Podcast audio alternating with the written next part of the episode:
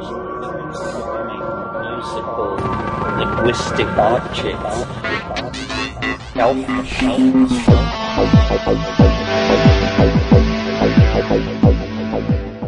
Greetings from Cyberdelic Space. This is Lorenzo, and I'm your host here in the Psychedelic Salon. And today we are going to join Terence McKenna and a few of his friends for the third installment of his October 2nd, 1992 workshop. Like many of his talks that were directed by questions from the attendees, a wide variety of topics was covered. And basically, this talk reflected the interests of those who were there, and those interests included psychedelics, glossolalia, DMT, language, astrology, science, scientists, morphic resonance, ayahuasca, LSD, mind, FDA, and psilocybin. Probably something else in there, but I didn't get track of all of them. But there seems to be something here for almost everybody, so let's join them now. Whom, or all of which, I'm not sure, uh, evolved in the shallow waters near coastlines. When those environments became evolutionarily crowded, the octopi evolved into the benthic depths into the parts of the ocean where no light ever reaches. But in order to maintain lines of communication over long periods of time, they evolved phosphorescent organs on their bodies and eyelid like membranes covering those phosphorescent organs. So in the benthic depths of the sea, all that one octopus ever encounters of another is its pure linguistic intent. Nothing else can be seen. So I think that uh, the DMT elves, I mean, all I can figure is that they are trying to catalyze us to move up the scale in the refining of the bandwidth of our communication skills. Yeah. Do you feel that after your experience with them, the DMT elves, that you come any closer to expressing your communication through that, those uh, you mean, do I feel more able to do that? Yeah. Do you feel a journey closer, or is it otherwise just maybe an entertainment instead of an enlightenment, if we aren't able to actually reach it? Well, no. I mean, they they uh, urge one toward a kind of glossolalia, a kind of ecstatic verbal activity that is devoid of attachment to the culturally contrived dictionary. And for a long time, I could hear them do this. I could hear this stuff, this DMT gibberish flowing through my mind. And then eventually I became able to do it. Uh, and it's immensely satisfying. This relates back to what we discussed this morning about how um, there's DMT in the human brain being produced for some reason. You see, we do tend to connect successful linguistic activity with the visual cortex. In other words, if somebody successfully communicates something to you, you say, I see what you mean. Now it's clear to me. You've painted a picture. Why is it that when we want to say that language is succeeding, we reach for visual metaphors? It's because we trust our eyes. We don't trust our ears. The world is defined for us as something seen. And uh, the ambiguity of ordinary communication, which is culturally defined, and for each of us defined by basically where on the surface of the planet you first saw the light of day.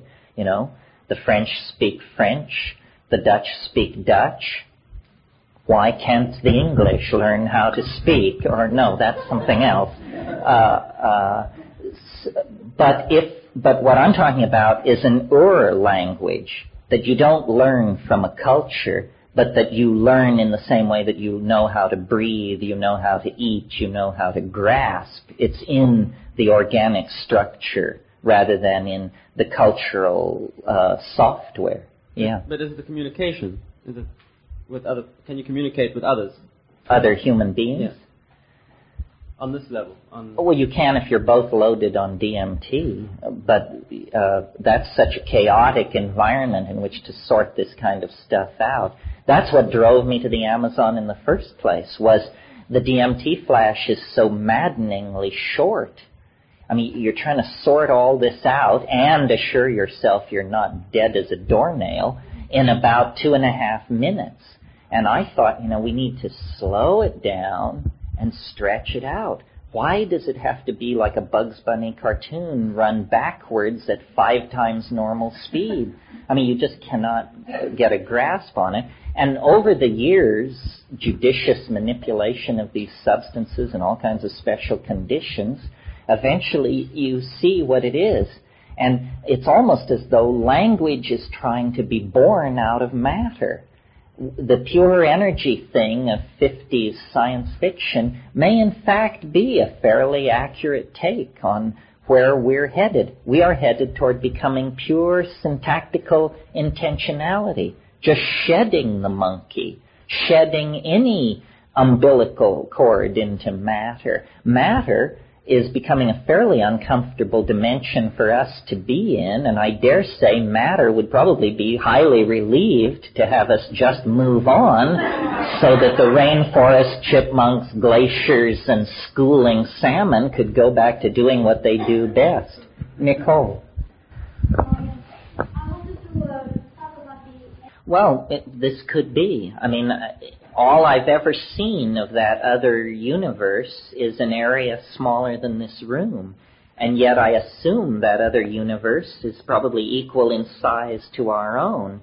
So I'm not exactly Ferdinand Magellan uh, where it's concerned. Yeah, I think our materialism has has focused us so entirely away from these more rarefied layers that we cannot see them at all, that we in fact deny their existence. You know, in a way, what science, as practiced over the past 500 years, has come down to is it has been a relentless despiritualizing of the world until finally, you know, they tell you there is no soul, there are no spirits, that what you see is what you get. We have risen to the surface well, a shaman looking at a person with that kind of a mental map of things just pities them their simplistic stupidity.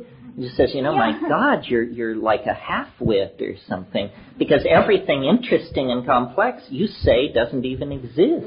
I agree, but that doesn't mean that because we as a culture are now at a point where we do need to go back to this forgotten land.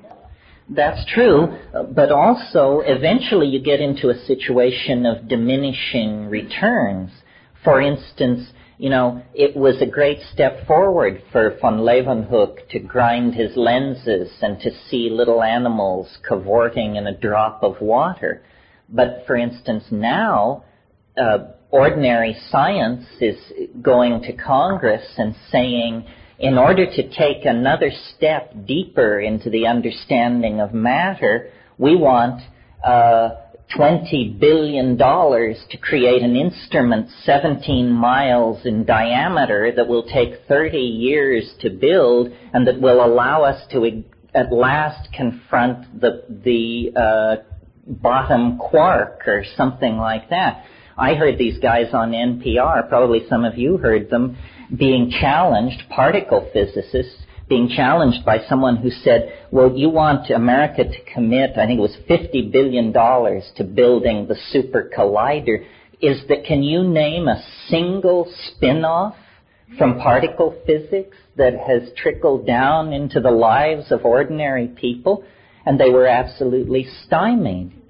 Well, uh, I kind of go with Peter Russell's theory that, you know, perhaps from our technological culture we did get something. You know, first of all, none of us would be here if it was not for technology because today we have like close to 5 billion people on earth. That might be a curse, but that also might be, you know, do you be, want to be the one who is not born? I mean, uh, a tricky question.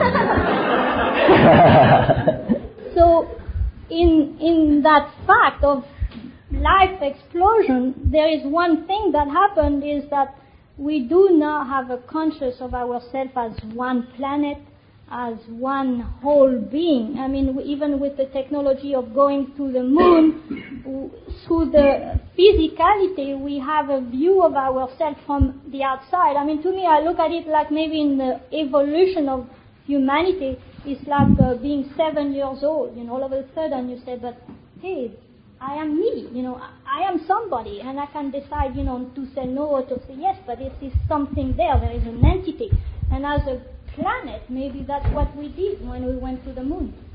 And the Indians, you know, I go down to Sweat Lodge every week and I participate with the Indian community down in San Pedro. So I'm trying to learn a bit the way they think. And I, a lot of things I, I enjoy very much, you know, but then other things, you know, I don't agree totally. For instance, with the moon thing, you know, they say, well, we've been to the moon many, many times before, and we go to the moon through the dream world. See, like you went to the Earth, but a lot of people go to the stars. I mean, there is a lot of other realities out there, and it's not the future and it's not the past. It's just life. It's part of that dense, rich. But but do you think that it's simply that there are a lot of realities? For instance, what puzzles me about these encounters with these elf things is the urgency from their side you know, I could imagine just breaking into an elf ecology and seeing them busy making shoes and, uh, you know, putting the blush on strawberries or whatever elves do. but they seem intently focused on a project that has consequences in this world, and that puzzles me. I don't think history has been a waste of time. I think probably it's served its purpose and that what we now have to do is take what we've learned. It's the prodigal son. I mentioned that. Yeah. And now return to the archaic family with the ability to move to the moon and to etch microcircuitry and to define the protein coats of viruses and these fancy things that we can do. All that is good knowledge, but it has to be linked to a coherency of self that we somehow have gotten so strung out on this scientific descriptive binge that we forgot why we're doing it and yeah. what this is all for. The basis of my criticism of science is not the science that it does, which it does very well, but the metaphysical pontificating that it claims to be able to do based on nothing more than its assumption that all competitors are naive. I mean, science should not be telling us uh, what we should think about astrology, because astrology is not a proper object for scientific judgment. In other words, science is simply one method of understanding the world. But the people who practice science think it's a meta method, think that it is somehow the arbiter of truth, and that we are supposed to take any proposition and lay it at the feet of science, and it will uh, tell us whether it's kosher or not. Yeah. And that means that the scientists are completely out of their domain and should be sent back to the workbench and the test tube and stay out of uh, the domain of metaphysics and philosophy, which is not properly their Right, area. That's part of the chance. Well, if it's all nonsense, then we're in a hell of a fix. Well, that's where we may be. Uh, Wittgenstein had a slightly different notion that I think is more serviceable here. He said, what we want to do is we want to make statements that are true enough. Now, there's a monkey concept.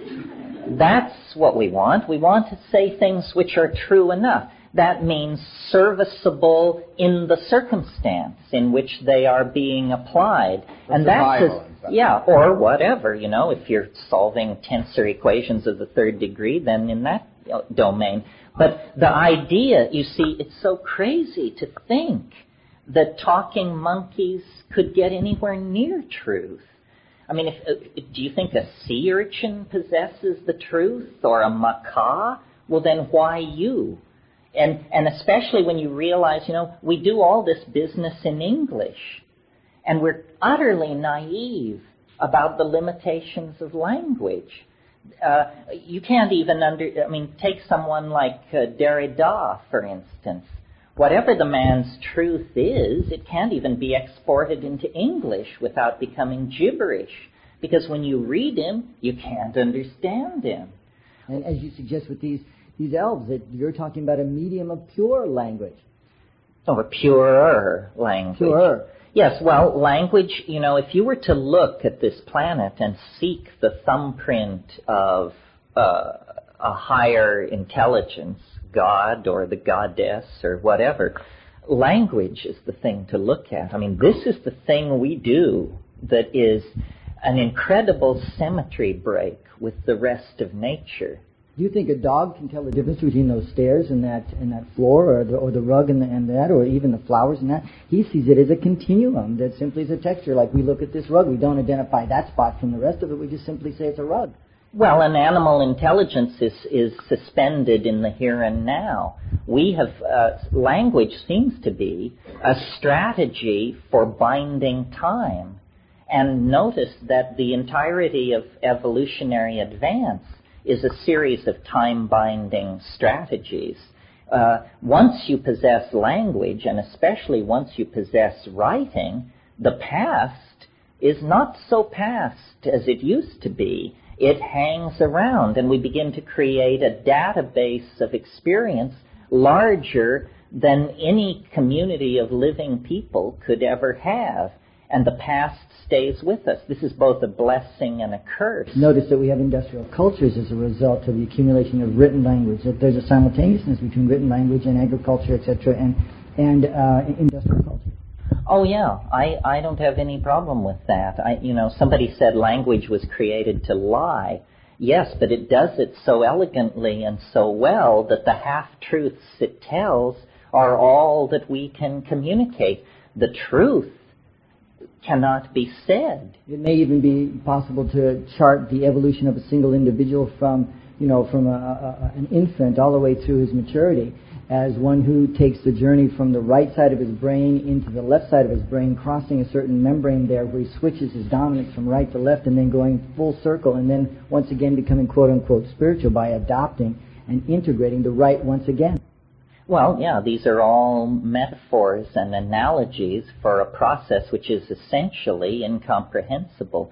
There is no reason to expect reality to be rationally apprehendable. This is the, the basic fallacy that we so confidently assume the world is for us that we assume that we should also therefore be able to understand it when in fact what we've done is just carved out a very limited domain of repetitious algorithms that don't have fatal consequences for us, and then the rest of it lies in the realm of the great who knows.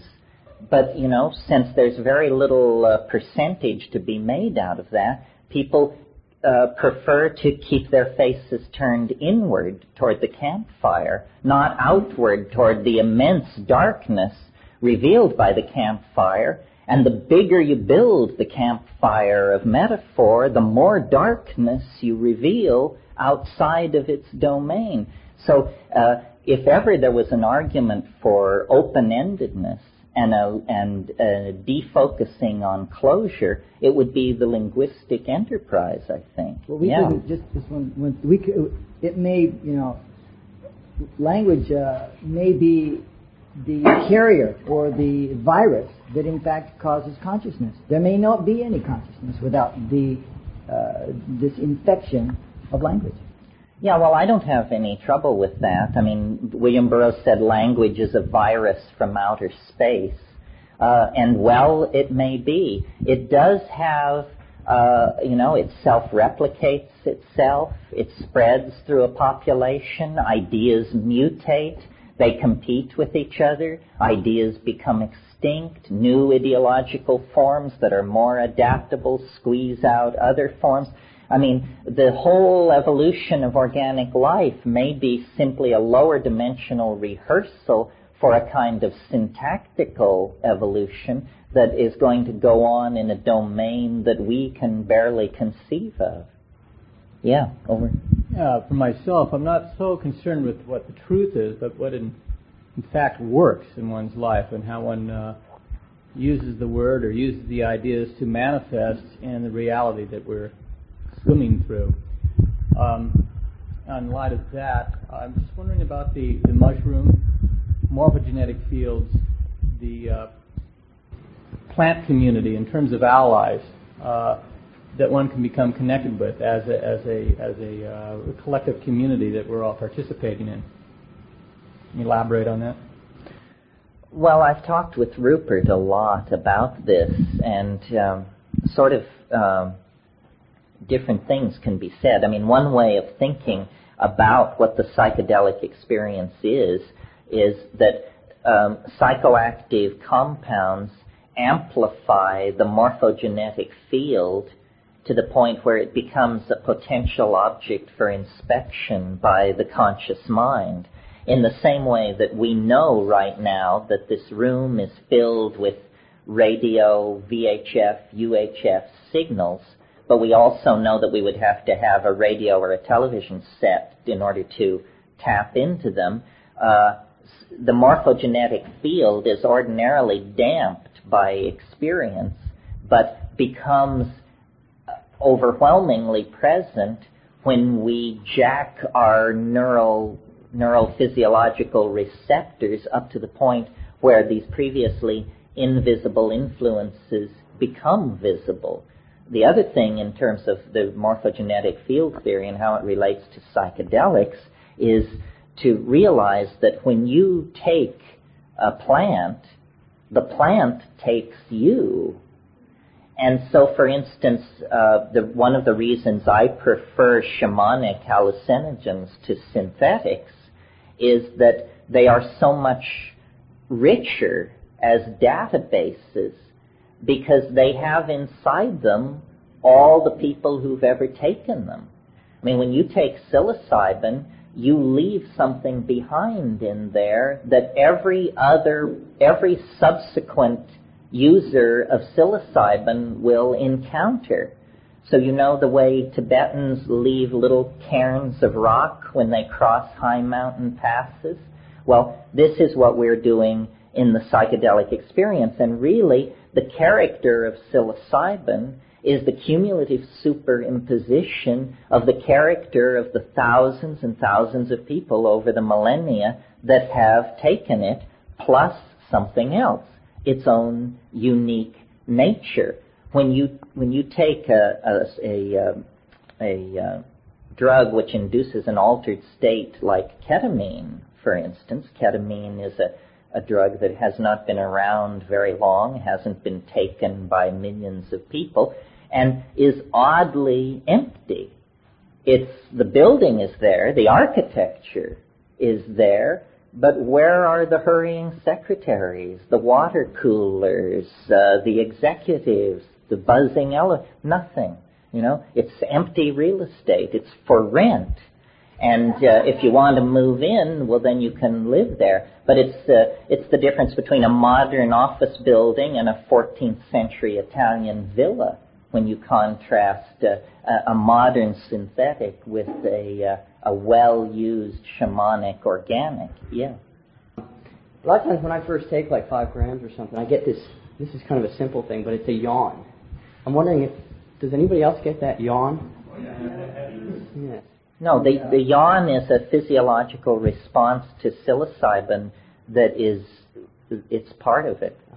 And so is the runny nose in the first hour. Mm. This is, you know, every drug has a spectrum of effects, and some are dependable and some are not. I mean, for instance, LSD, almost, you could almost say 100% of the people who take LSD, it dilates your eyes. That is an effect of LSD that it would be impossible to eliminate. But I wouldn't say 100% of the people who take LSD encounter the good Lord or something like that. That's a more selective effect. Okay. The uh, second part is after I take five grams and after I get the buzzing sounds in my ears, and then I, this last time I took it um, was in a darkened room, laid on the bed, got naked, and just laid there.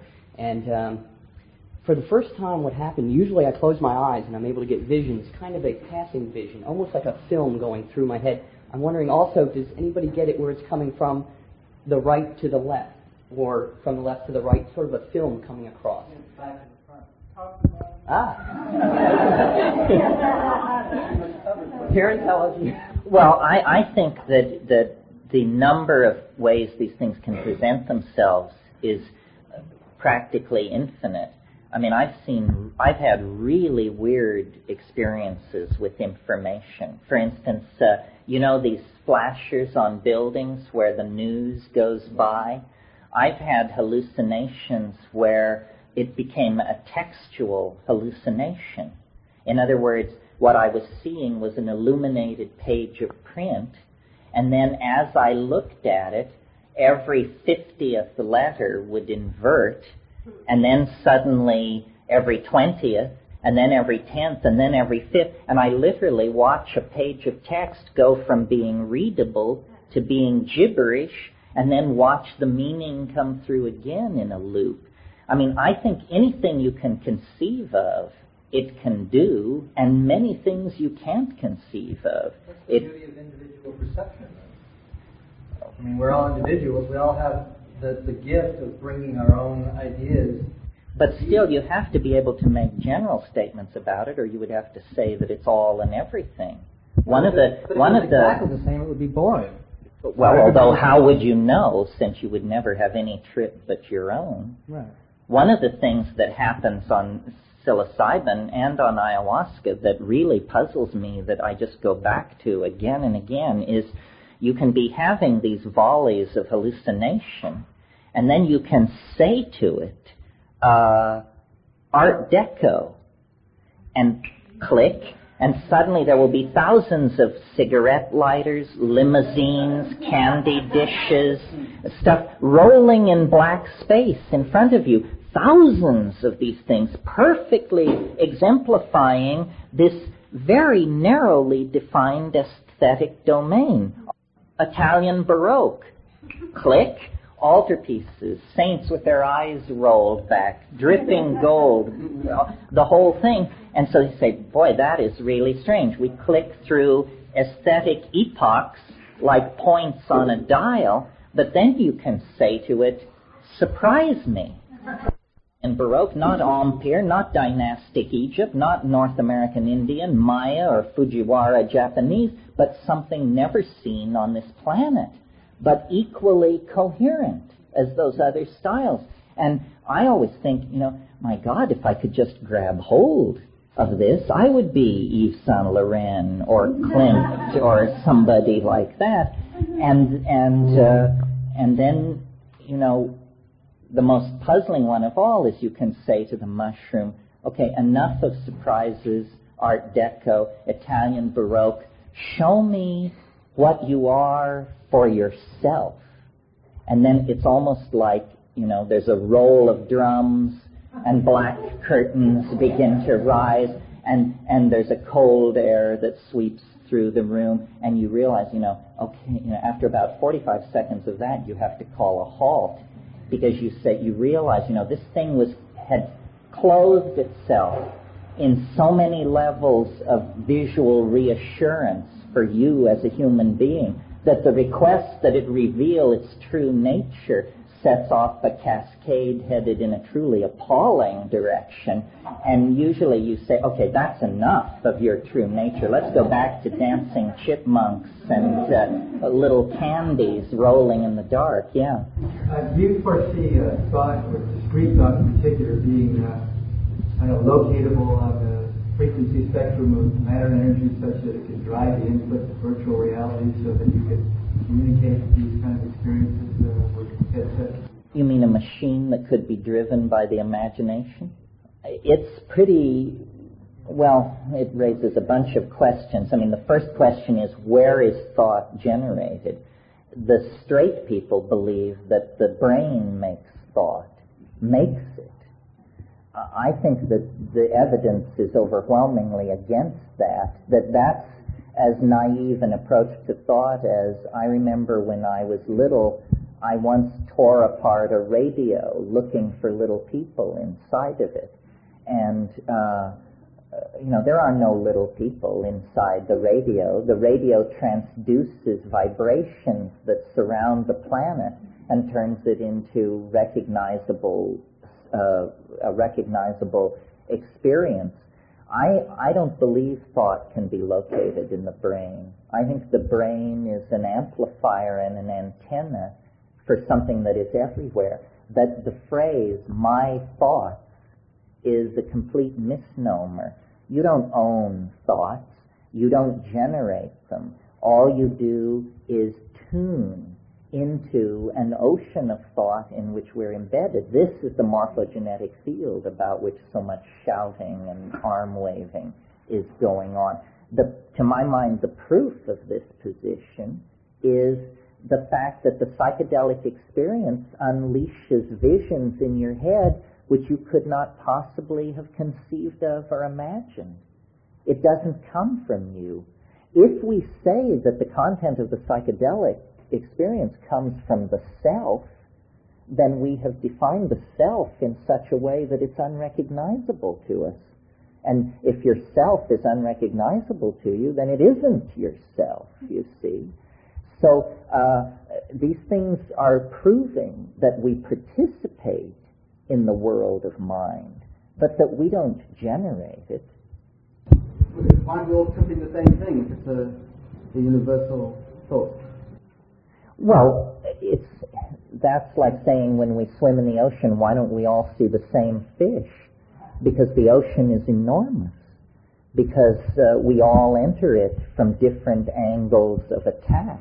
But if we were swimming together, would we experience the same fish? Yes, we would. And on psilocybin, one of the most stunning experiences you can have if you wanted to make a believer out of you is to sit with somebody and describe what you're seeing and agree that after three minutes you'll shut up and they'll start up and you discover that you just hand the baton on.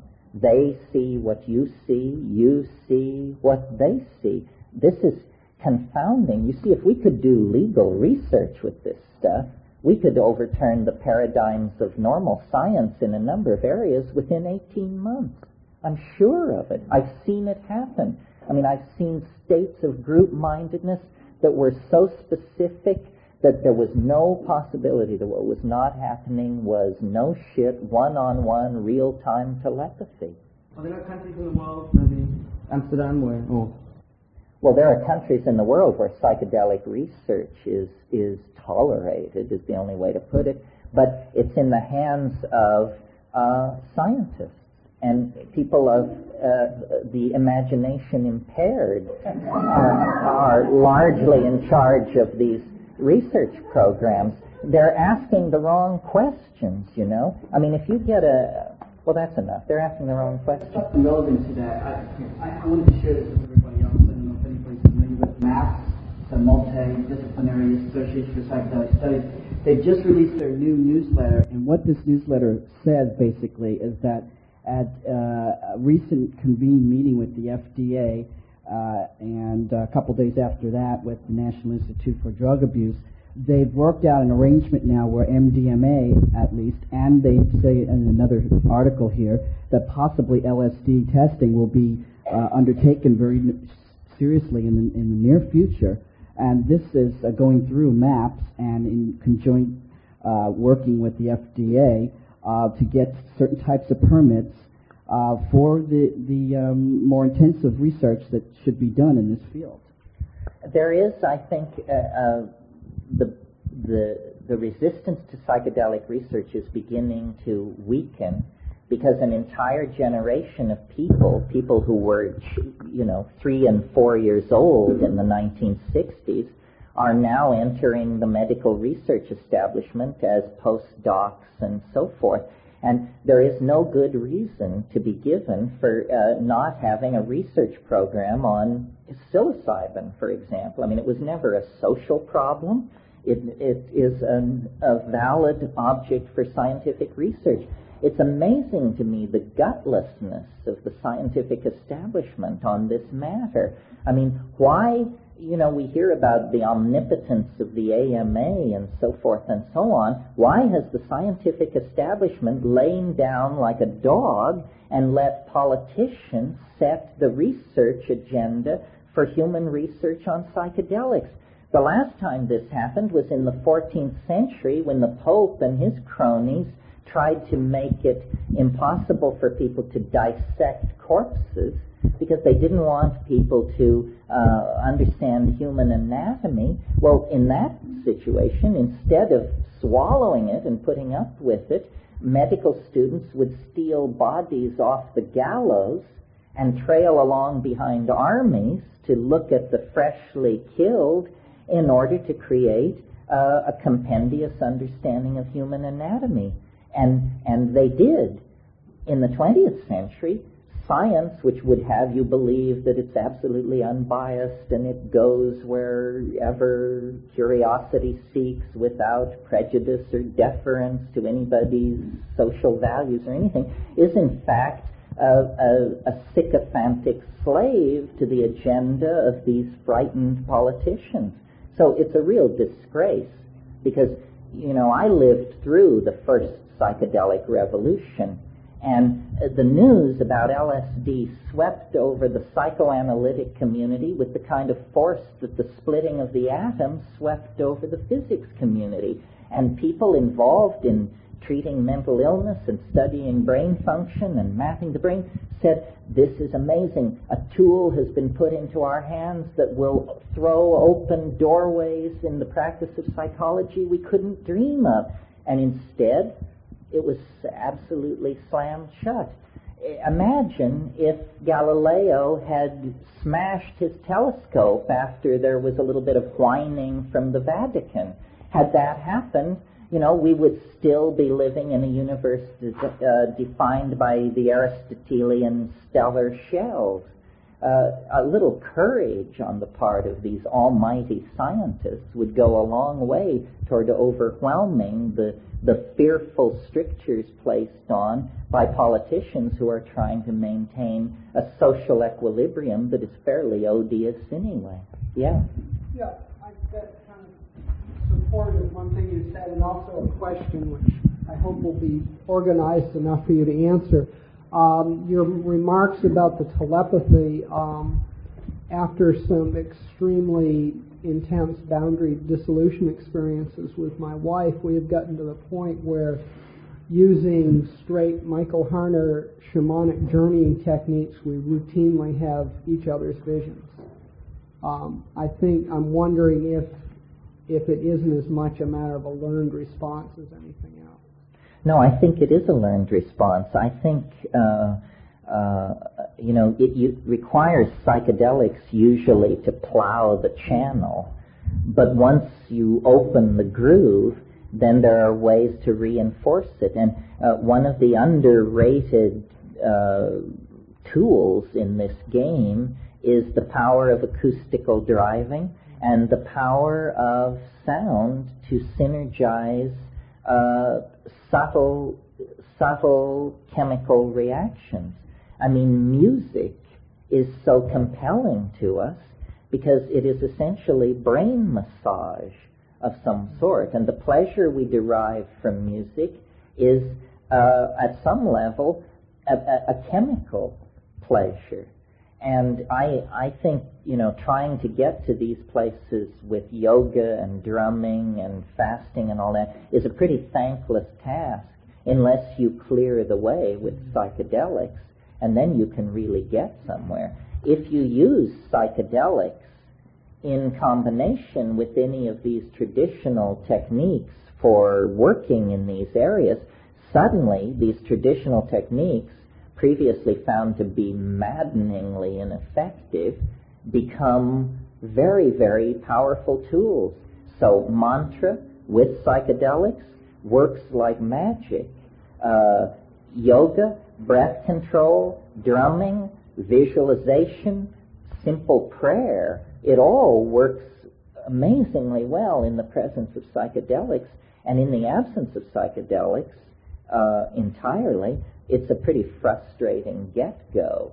And unfortunately, these non-psychedelic spiritual techniques are very quickly co-opted by the beady-eyed priests among us, who then peddle it back to us with a menu of moral uh, uh, do's and don'ts stapled to the front of it, and that's entirely discouraging. Yeah, my other question is kind of ties together some things you've mentioned during the course of the day. You mentioned way back when about no one else having the experiences that you have. Um, and so my question is to the whole issue of community and lifestyle. Um, the issue that I'm wrestling with right now, I think part of what I'm experiencing is my own drive for wholeness or insight or whatever. Part of it is perhaps the transcendental object on the event horizon, but what I'm wrestling with is how to follow my muse, how to live the life that's drawing me, and at the same time able to function and pay my child support and not live in the woods. And if you could maybe give some guidance to me and some others of us that are wrestling with that issue. Well, this is the tension between the transcendental and the mundane. What do you do about it? I don't know. I, I experience it as a real tension as well because I, you see, all these other um, spiritual techniques, yoga, breath control, diet, you name it, the way you pursue those is with the pedal to the metal. In other words, full on, full court press. The way you relate to psychedelics is entirely the opposite, with your foot on the brakes all the time. They, the people who are using these other, these non-psychedelic techniques are endlessly frustrated by the fact that they're not able to get where they want to go, I think. The people who use psychedelics spend a huge amount of time trying to keep from overshooting the goal and losing themselves in the incomprehensible who knows what. Uh, I think that if you have a genuine desire to leave us all behind and to go up on Cold Mountain and to become a Taoist immortal and to clothe yourself in a hair shirt and eat roots and contemplate the one forever, hey, there's nothing stopping you. It's just that that's an easy goal to enunciate when it's practically impossible. But it's in the presence of psychedelics, it is quite realizable. And then you have to think, but wait a minute, what about child support? What about, you know, my love of double cappuccino?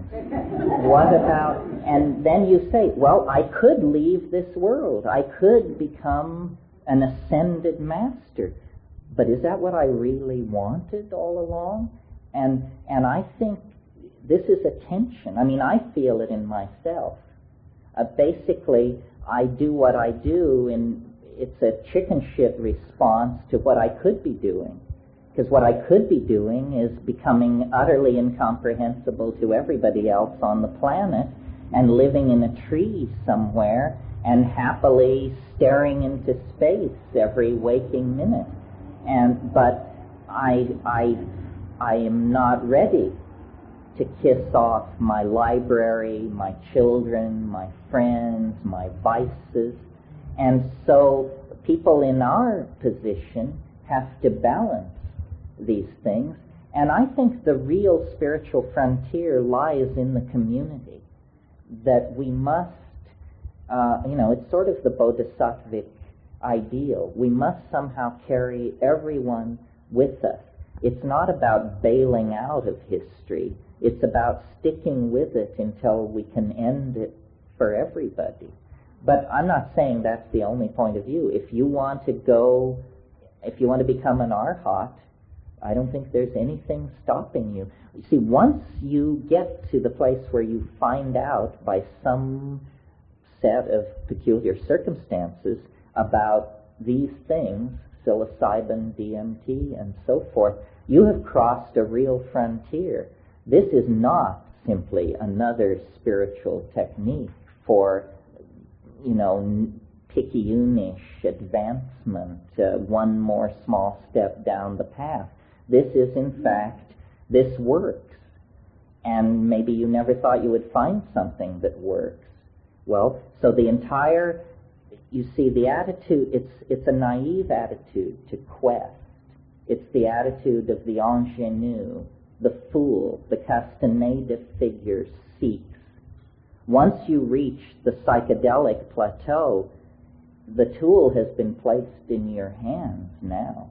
Now you have to figure out whether you were really serious about all this transcendental yearning that you indulged in when it seemed so far out of reach. Because now, you know, it's just a dose away. And we all come to that very differently. It's a different dilemma from the rest of the spiritual community. They just need more and more power.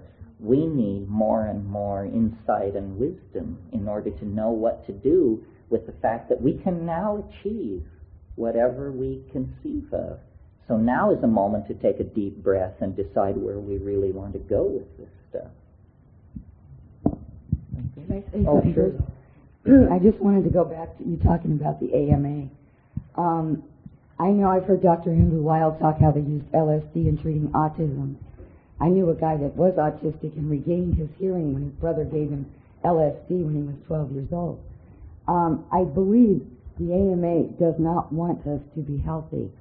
They do not want us to have the tools. Um, there's a book called Toxic Psychology about how psychopharmacology is actually making people brain dead.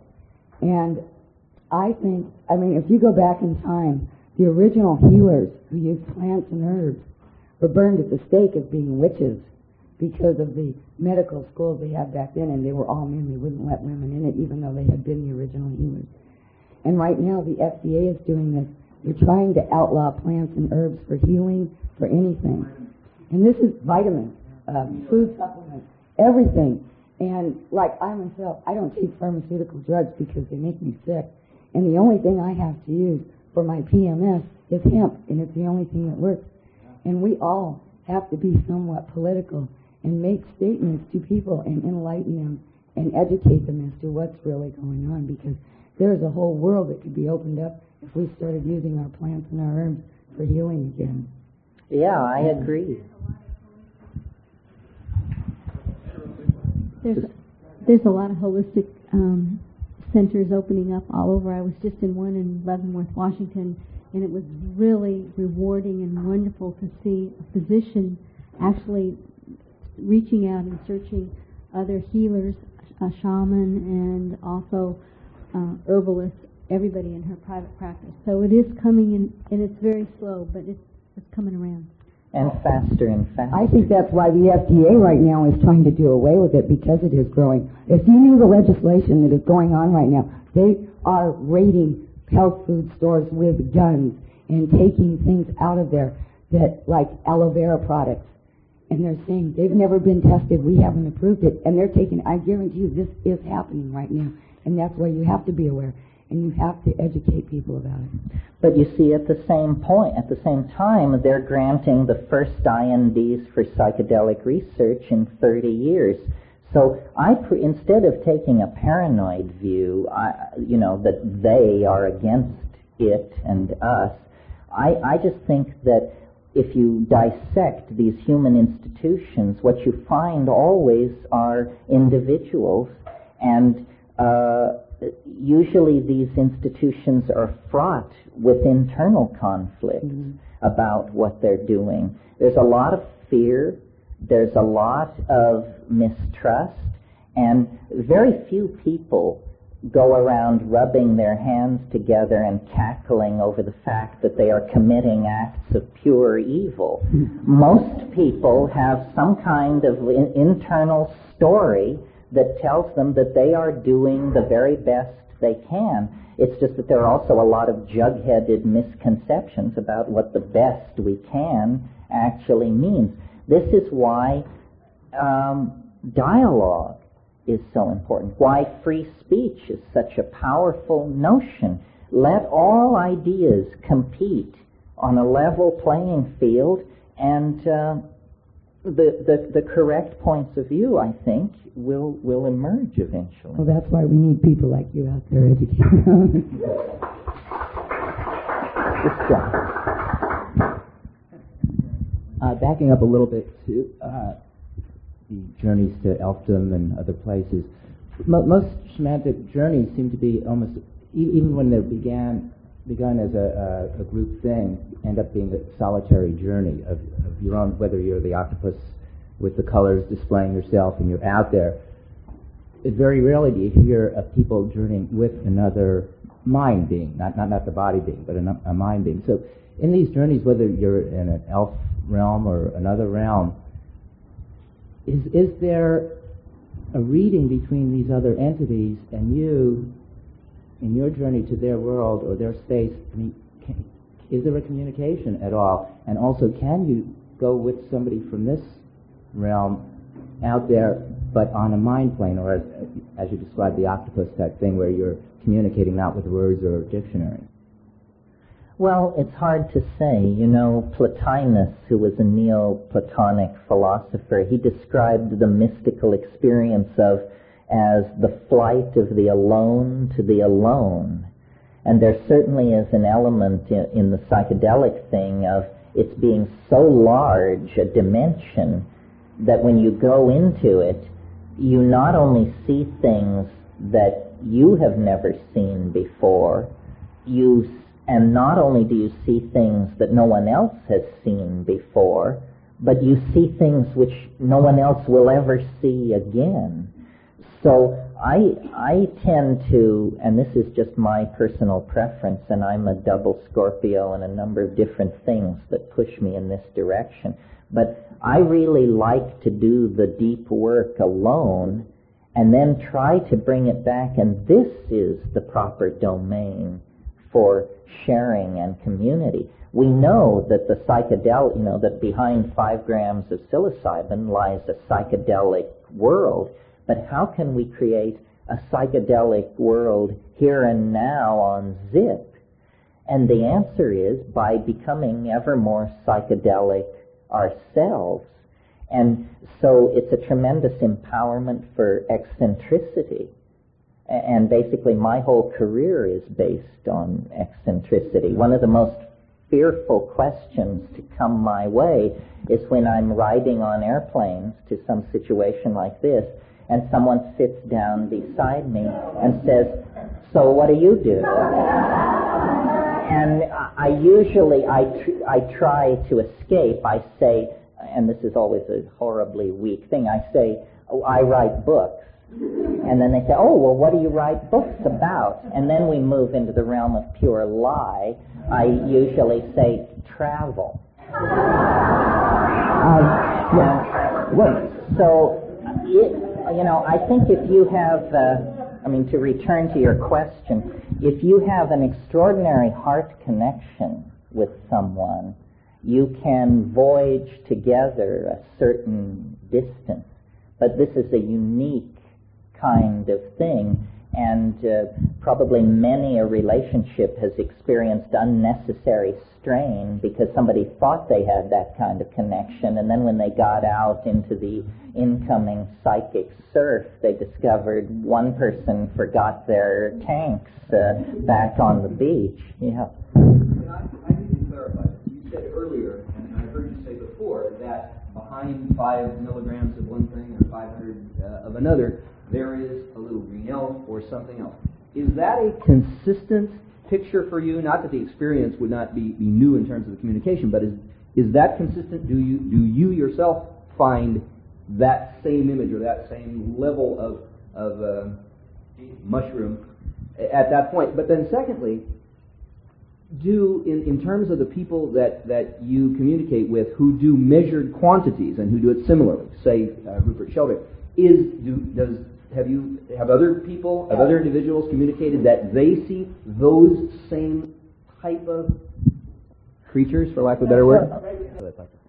Well, I mean, the answer is, you know, if you send ten people to Paris and then you interview them about their experience of Paris, you know, one of them stayed with the wife of the prime minister, somebody else stayed in a bordello on the wrong side of town, their notions of Paris are rather different. However, if you interview them closely enough, you can tell that this must have been the same place in some sense. I mean, for me, the DMT experience is remarkably consistent. It always is this dome, underground, filled with these self-transforming elf machine creatures. And then when I talk to other people and interview them about it, what I've come away with is the notion that an archetype is like a series of concentric circles. And to the degree that you reach the center of the circle, the accounts become more and more consistent. For instance, and in thinking along those lines, what I've come to see about, for instance, DMT is that it has an archetype. And the archetype is, and God knows why, the circus. DMT is the archetype of the circus. So you give it to someone who is not psychedelically sophisticated and you give them a low dose. Then they come back. Then you say, what was it like? This is a direct quote from a woman a couple of years ago. She said, it was the saddest carnival I've ever been to. She said, all the rides were closed. Nobody was there. There were just gum wrappers blowing between boarded up tents. I said, interesting. So then give it to someone else. And they said, it was full of clowns. And I said, you mean elves? He said, no, just clowns.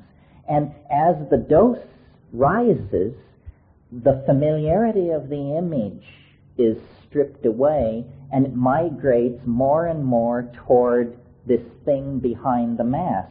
Well, now, if you think of the circus, it is an interesting archetype. First of all, three rings in constant activity.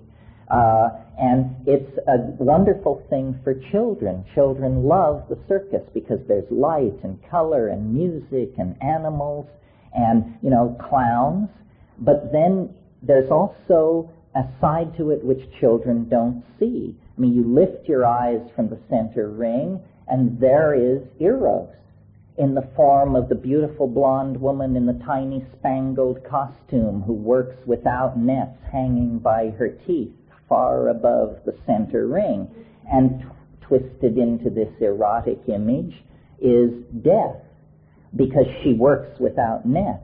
The whole point of her performance is the fact that she could uh, fall and be killed. Well, then there's yet another aspect to this circus archetype, which is away from the lady in the spangled costume and the clowns climbing out of their little cars and the powdered elephants of many colors, are the sideshows that snake off into the darkness.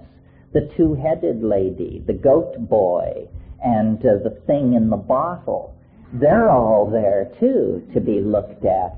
So it's this incredibly rich amalgam of light, color, humor, childhood memories, cotton candy, joy, eros, death, the thing in the bottle, the wild animals, so forth and so on. And as you make your way toward it, it, it different layers fall away.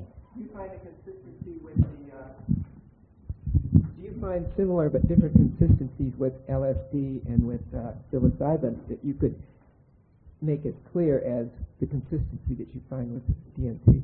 Oh yeah, I think that see one of the great confusions about psychedelics is that they're all the same. Like in some textbooks, if you look up psilocybin, it will say a hallucinogen derived from fungi which causes LSD type hallucinations. This is nonsense. This just simply means that LSD arrived first on the workbench of Western civilization, so everything is referent back to it. If you're going to take these things, you need to take enough that you can tell the difference. And at low doses, all psychedelics are the same. It's just the experience of agitation and psychic inner turmoil. Sort of like speed, you know. But as the doses increase, you begin to hit the bifurcation points point and uh, these things have distinct personalities. For instance, uh, DMT, the elf playroom reception area, that seems to define it. The amazing thing about psilocybin and its distinguishing characteristic is uh, it speaks. It speaks in English to you. It conversationally approaches you and you uh, talk to it in your mind. I mean, this is an amazing thing. If you've never experienced it, there's something out there for you. Try that, it. That's that's what I, what was behind asking you that question because I don't have any DMT experience. I've never taken I've taken uh, psilocybin just in the form of, of the mushrooms themselves Mhm. in a botanical garden, and I don't have much other experience. And what happened was quite transformational in the long term because it put me in touch with the plant world. But not in, a, I didn't close my eyes. I had no other realm. It was the realm that was there in the garden. A communication, well, you said it last night, with the mind of that botanical area. The mind of that plant world that was there. It talked to me, I wouldn't, I guess I, I, it got translated into English, but it was kind of saying everybody should have very close to them a realm like this to be in, and people would be okay. Do everything you can to support that. That's the message. And, and for instance, you know, the mushroom has a personality. And like all personalities, it excludes some things and includes others. The, the mushroom personality is a radically eccentric personality. The mushroom talks about transforming the planet. It says, you know, I, I come from a distant part of the galaxy. I have 500 million years of galactic history in my data banks. I have seen 50,000 worlds come into existence and pass out of existence. I've seen ships the size of Australia depart for Andromeda. I've seen this, I've seen that. And it's willing to show you the newsreels of it. That kind of a, and it says, your world is ending. Put your furry paw into my hand, and together we will march out to the stars. It's this dun dun dun. Well, so then you you take a, a compound or a or a, a, a shamanic hallucinogen like ayahuasca. Chemically, this is very very similar to DMT. Experientially, it could hardly be more different ayahuasca does not show you images of enormous machines in orbit around alien planets and that sort of thing. Ayahuasca, first of all, it doesn't speak. It shows. It, you become like the eye of a camera, flying through a world. And what it shows you, it's much more feminine. It shows you water flowing over the land. It shows you plant life growing and dying. It shows you the movement of glaciers over the surface of the land. It shows you people burying their dead. It shows you archaic civilizations. It shows you women nursing their children. It shows you meat. It shows you the stuff of this world on every level. And, and it moves you to tears. I mean, it's emotive. It's not about our cosmic destiny out there in the starry blackness. It's about coming to terms with the earth and our past and each other. And you say, you know, these things, these are personalities, these are visions. And the idea is to fuse all of this into a single unitary perception that does honor to all and uh, uh, limits none. You're listening to the Psychedelic Salon, where people are changing their lives one thought at a time. I bet that when you heard Terence talking about how we say I see when we understand something, and then he went on to say, and I quote, we trust our eyes, we don't trust our ears. Well, I think that when you heard that, if you're like me, you were probably thinking the same thing I was thinking, and that is, I wonder what Terence would say about the deep fakes that are now possible with voice and video. And if you've seen some of them, you know exactly what I mean. But unless you're a little geeky like me, you may have missed the recent deepfake that was a video of President Nixon sitting at his desk and reading from a paper he was holding.